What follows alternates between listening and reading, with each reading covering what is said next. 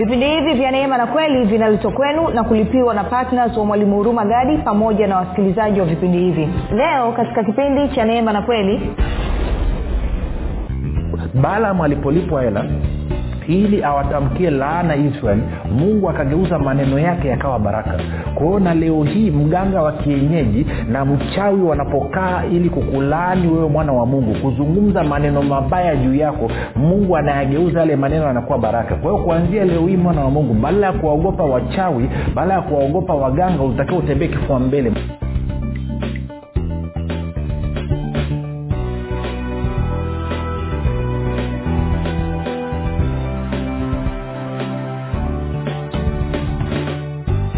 popote pale ulipo rafiki nakukaribisha katika mafundisho ya neema na kweli. Jina langu naitwa huruma gadi. Ninafuraha kwamba umeweza kuungana nami ili kuweza kusikiliza kile ambacho bwana yesu ametuandalia siku ya leo.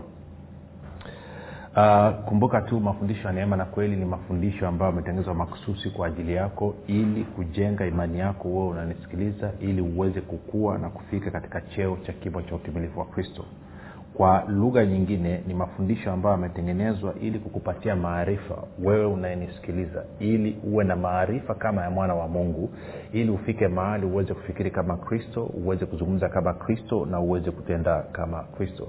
Zingatia kwamba pasipo imani haiwezekani kumpendeza mungu.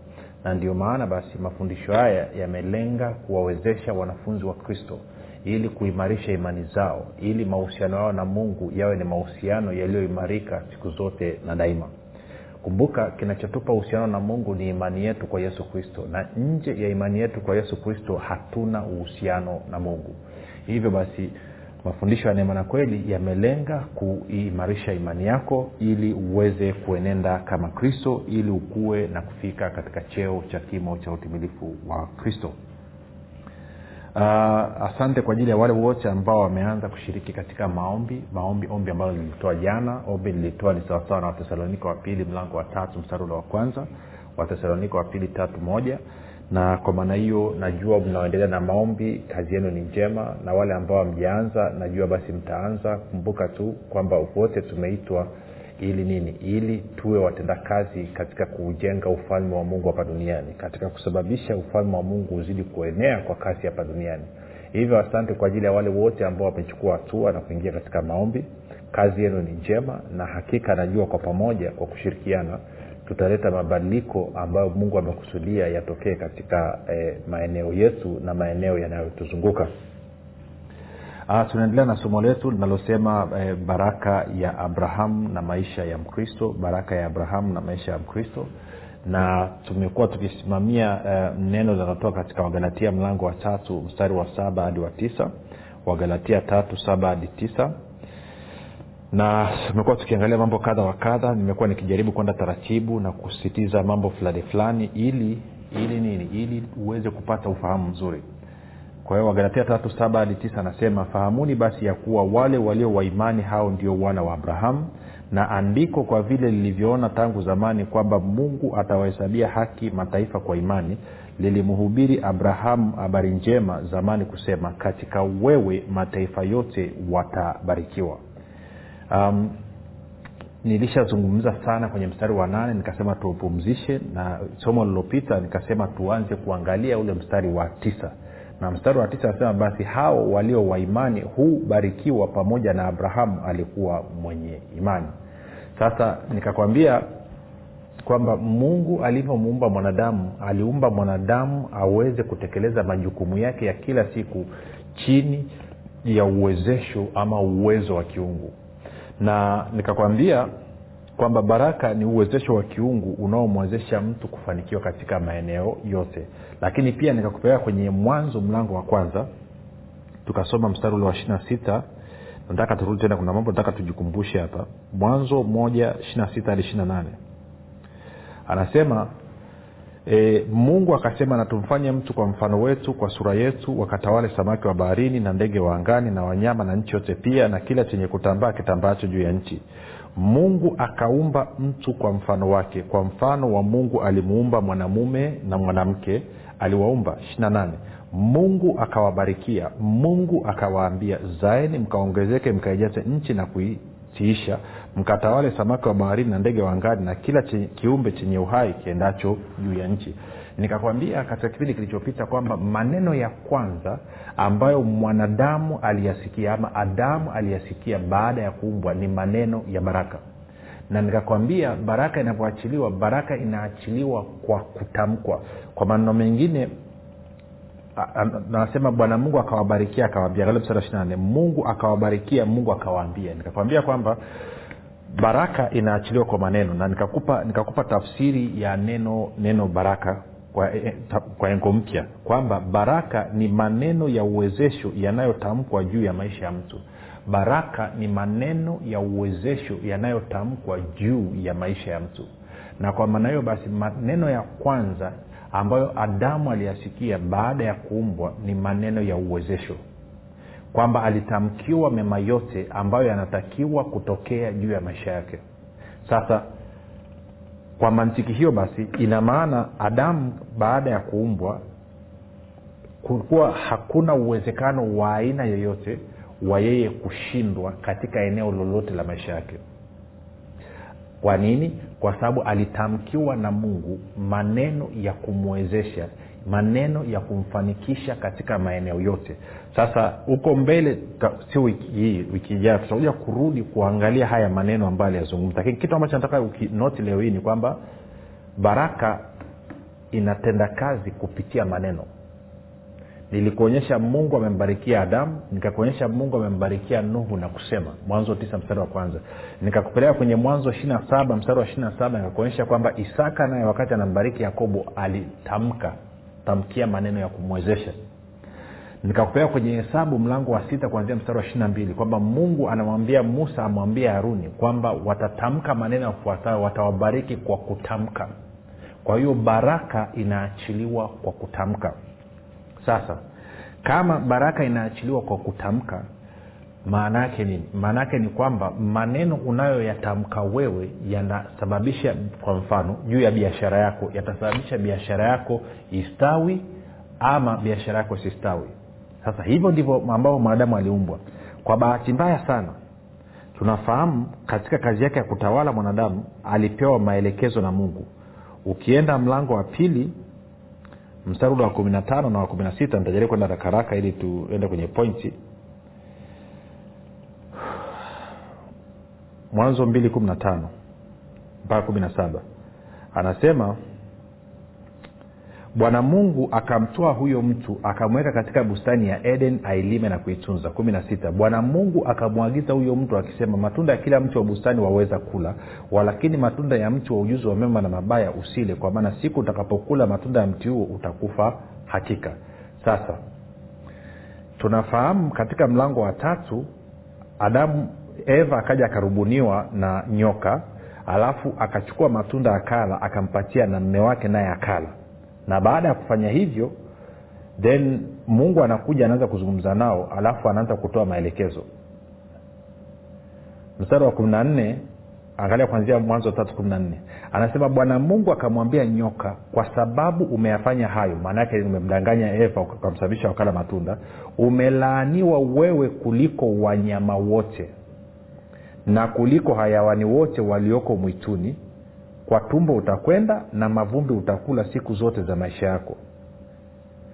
Sasa anawambia nyoka kumbuka nyoka hapa ni picha ya shetani. Kwa shetani anaambiwa na mungu umelaaniwa kuliko viumbe vyote na kwa maana hiyo basi unapata picha gani? Kwamba ibilisi anapokuja kwenye maisha ya mtu kwa kuwa yeye mwenyewe amelaaniwa anaanza kutengeneza mazingira ya kumsababisha huyu mtu naye aenende chini ya laana. Tunakwenda sawasawa si? Na kama baraka ni maneno ya uwezesho yanayotamkwa juu ya maisha ya mtu basi laana nayo ni maneno ya kushindwa yanayotamkwa juu ya maisha ya mtu. Unapokwenda ama unaposikia waganga wa, wa kienyeji ama ukasikia wachawi ama eh, maana yake ni kwamba wanatamka maneno ya laana juu ya mtu mwingine. Wanatamka maneno ya laana juu ya mtu mwingine. Ndivyo uganga na uchawi unavyofanyika. Wanatamka maneno mabaya juu ya mtu mwingine sasa kumbuka anasema wale walio wa imani hubarikiwa pamoja na abrahamu aliyekuwa mwenye imani. Na mungu alimwambia abrahamu ukisoma mwanzo mlango wa kumi na mbili anasema nitambariki akubarikie nami nitamlaani akulaanie. Maana yake nini basi? Kama wewe ni waimani na umebarikiwa pamoja na abrahamu aliyekuwa mwenye imani maana yake ni kwamba hakuna mtu yeyote wala hakuna kitu chochote kinachoweza kukulaani wewe. Kinacho uchawi na mambo yanayofanana na hayo ni maneno ya laana yanayotamkwa juu ya mtu ama juu ya kitu. Na kwa kuwa wewe sasa ni mzao wa abrahamu kwa kuwa wewe sasa ni mwana wa abrahamu kwa sababu ya imani yako kwa yesu kristo. Kwa kuwa wewe sasa unabarikiwa pamoja na abrahamu kwa sababu ya imani yako kwa yesu kristo. Maana yake ni kwamba hakuna mtu anayeweza kukuloga hakuna mtu anayeweza kukulaani. Sijikawa nanyelewa kwa sababu nyoka alilaaniwa kwa hiyo akili yake yote anatafuta kuwaingiza watu wengine chini ya laana sasa angalia mstari wa uh, anasema nami nitaweka uadui kati yako na huyo mwanamke na kati ya uzao wako na uzao wake na uta, nao utakuponda kichwa na wewe utamponda kisigino. Sasa hii stori ni ndefu sana ningeweza kuelezea mambo mengi lakini muda uruhusu kumi na sita. Akamwambia mwanamke hakika nitakuzidishia uchungu wako na kuzaa kwako kwa utungu utazaa watoto na tamaa yako itakuwa kwa mumeo naye atakutawala. Kumi na saba. Akamwambia adamu kwa kuwa umeisikiliza sauti ya mke wako. Kumbuka adamu akudanganywa na nyoka. Adamu ameingizwa mkenge na mke wake.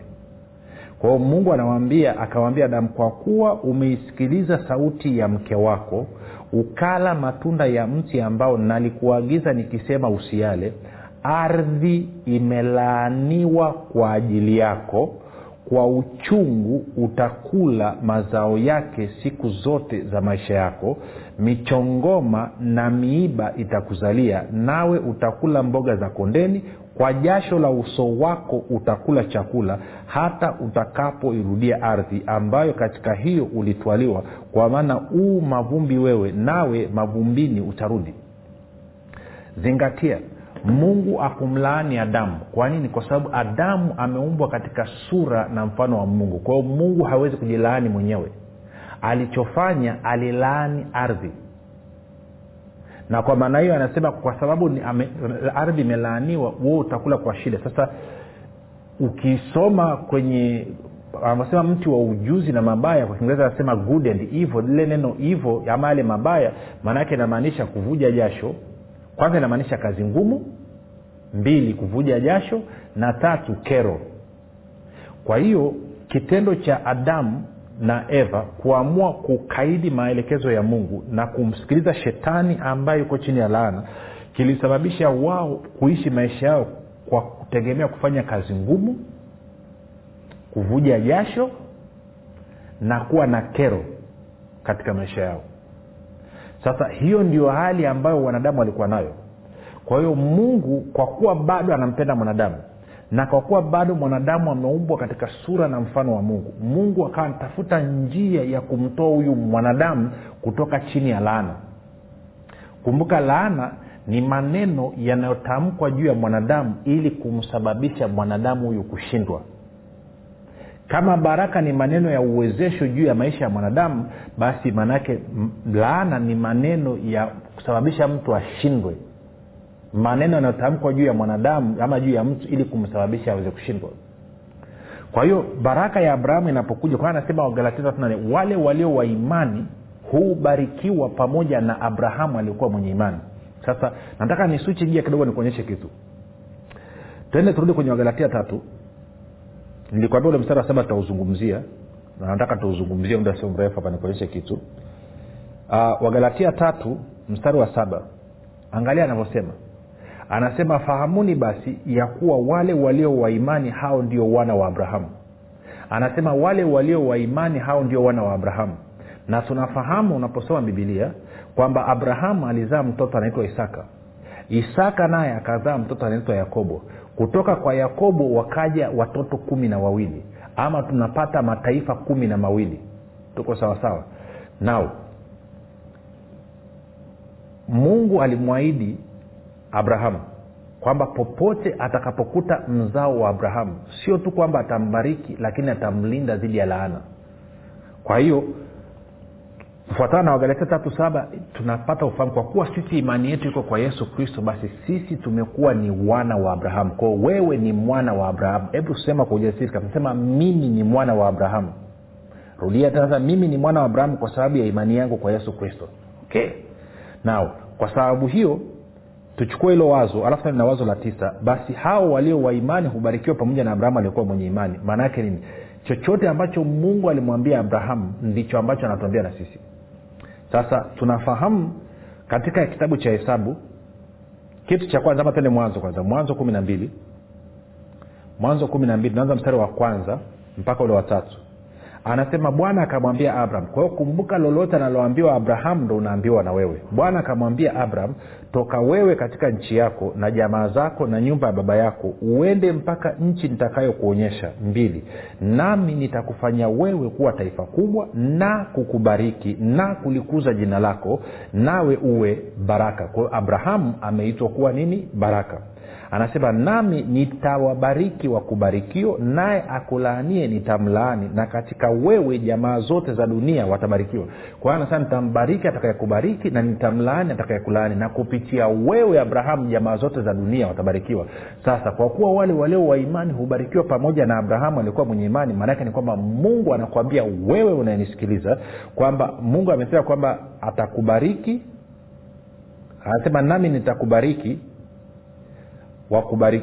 nami nitawabariki. Mungu anasema atawabariki wanaokubariki wewe naye atakayekulani mungu anasema atamlaani na anasema katika wewe unayenisikiliza jamaa zote za dunia watabarikiwa. Hicho ndicho ambacho umeitiwa rafiki kwa sababu ya imani yako kwa yesu kristo. Sio kwa sababu ya mwenendo wako sio kwa sababu ya matoleo yako sio sababu ya mkesha sio kwa sababu ya chochote kwa sababu ya imani yako kwa yesu kristo. Sasa baada ya kusema hayo nataka nikuonyeshe taifa la israel linatoka linatoka misri alafu linakuja kanani nchi yenye asali la maziwa. Alafu wakiwa wakiwa njiani kuna mfalme anaitwa balak. Balak anavyoona taifa la israel ana paniki anaogopa kwamba amesikia historia yao amesikia jinsi ambavyo wamefanya mambo makubwa huko na kwa maneo anaogopa wakipita katika nchi yake watampiga watamletea matatizo. Kwao anamfata nabii mmoja. Huyu nabii anaitwa balam ukisoma huyu balam nadhani yuda yuda anamwita kwenye kitabu cha yuda anasema ni nabii ambaye alikuwa ni mla rushwa. Ni nabii ambaye anafanyia kazi tumbo. Kama vile ambavyo leo hii pia tuna watu wengi tu edha anajiita mtume anajiita nabii anajiita mwalimu anajiita mchungaji kinachoongoza wao ni tumbo sio yesu tena.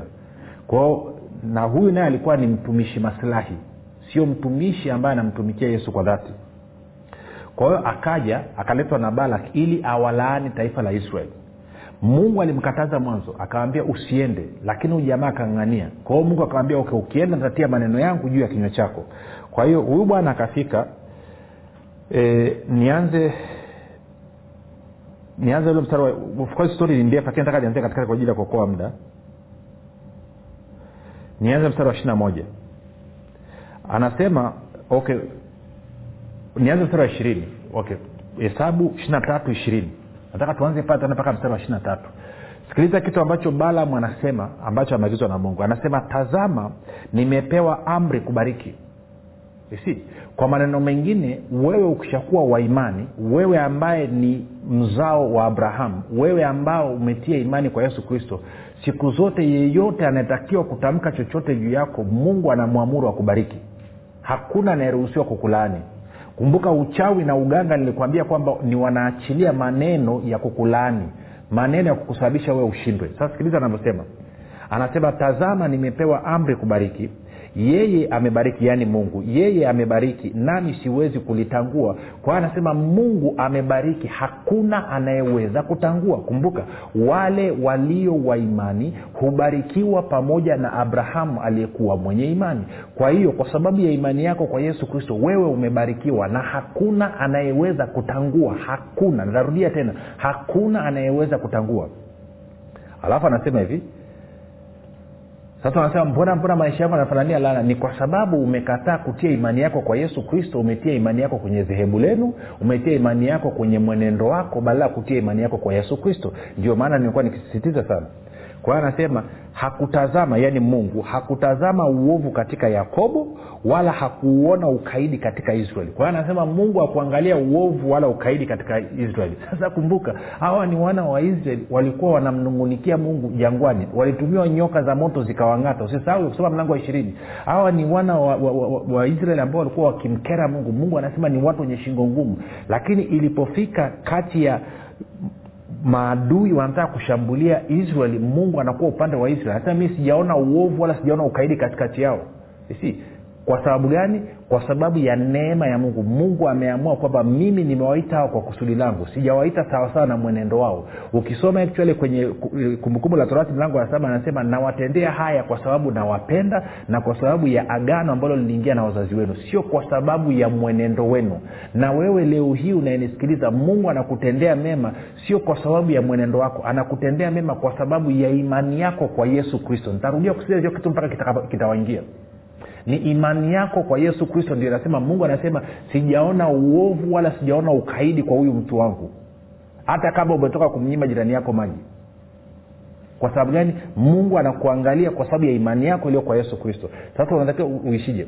Ishi kwa kumpendeza mungu. Kwa nini? Kwa sababu unampenda. Sio kwa sababu unatafuta uhusiano naye. Uhusiano umeupata kupitia yesu kristo. Sasa sikiliza anasema hivi.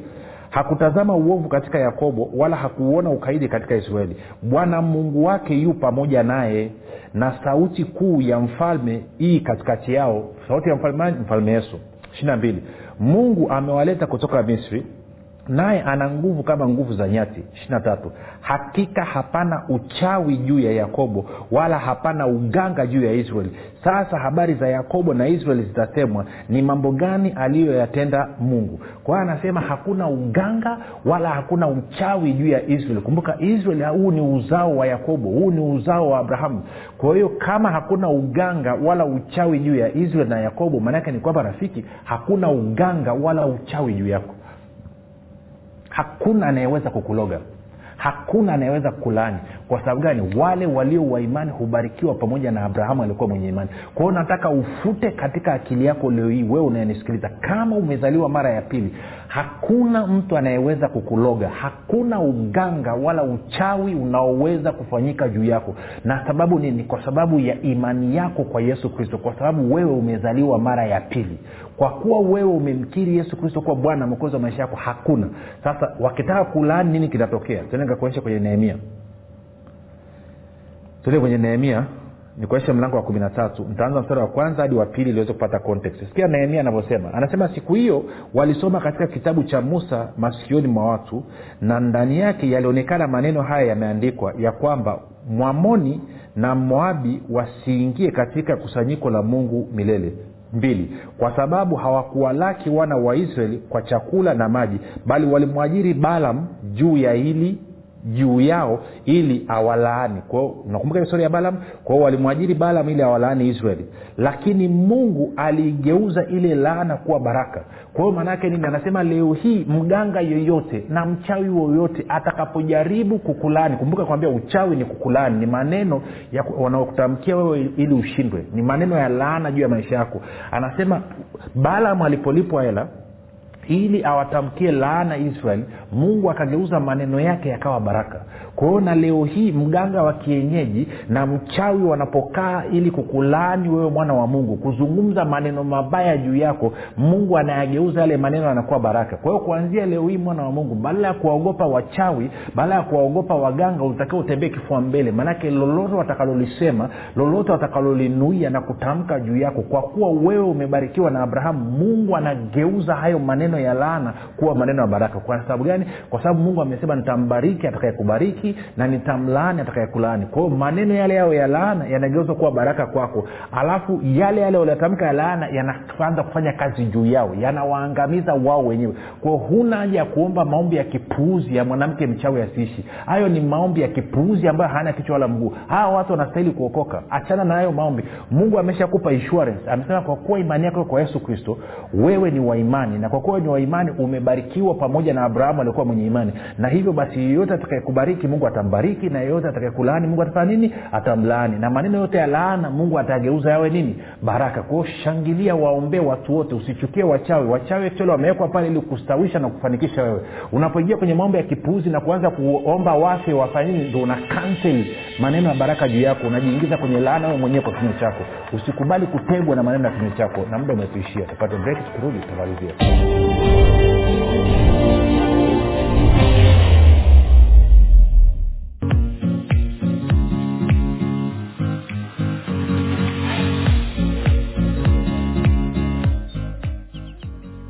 imani makini siri ya ulinzi utawi na mafanikio. Ni kitabu kipya kilichoandikwa na mwalimu rumagadi ndani ya kitabu hiki utajifunza imani ni nini na nini tofauti kati ya imani na kuamini. Utajifunza hofu shaka na kutokuamini ni nini na ufumbuzi wa kuziondoa katika maisha yako. Na pia utajifunza jinsi ya kuwa na ujasiri na hivyo kuwa na udhihirisho mkubwa wa imani. Pamoja na jinsi ambavyo imani inashirikiana na neema ili kumdhihirisha kristo anayeishi ndani ya mkristo. Zaidi ya yote utajifunza jinsi ya kutumia imani na nguvu ya mungu kudhihirisha na kuumba chochote unachokitaka. Zaidi ya yote utajifunza jinsi imani inavyotenda kazi kwa kushirikiana na uvumilivu ili kumfanya mkristo afaidi ahadi zote za mungu hapa duniani. Rafiki maisha yaliyojaa uzima ushindi ustawi mafanikio furaha amani na maajabu yanakusubiri. Piga simu sasa kupata nakala yako. 7645242 au 7895242 au 6735242 imani makini siri ya ulinzi ustawi na mafanikio. Kwa shilingi elfu thelathini tu unapata nakala yako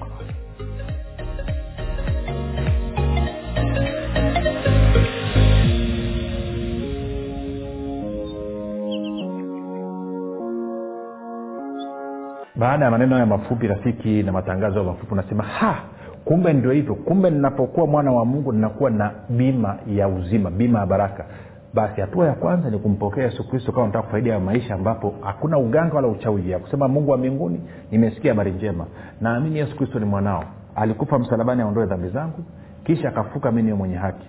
Nakiri kwa kinywa changu ya yesu ni bwana bwana yesu nakukaribisha katika maisha yangu. Uwe bwana na mwokozi wa maisha yangu. Asante kwa maana mimi sasa ni mwana wa mungu. Rafiki ongera karibu katika familia ya mungu. Kama umesema maneno machache basi nakukaribisha tuandikie tujulishe mahali ulipo tuweze kufurahi na wewe. Na ukabidhi mikononi mwa roho wa yesu kristo na kwa neno la neema ya mungu ambalo linaweza kukuza hata ufikie katika cheo cha kimo cha utimilifu wa kristo. Basi mpaka hapa tumefika mwisho jina langu naitwa huruma na yesu kristo mungu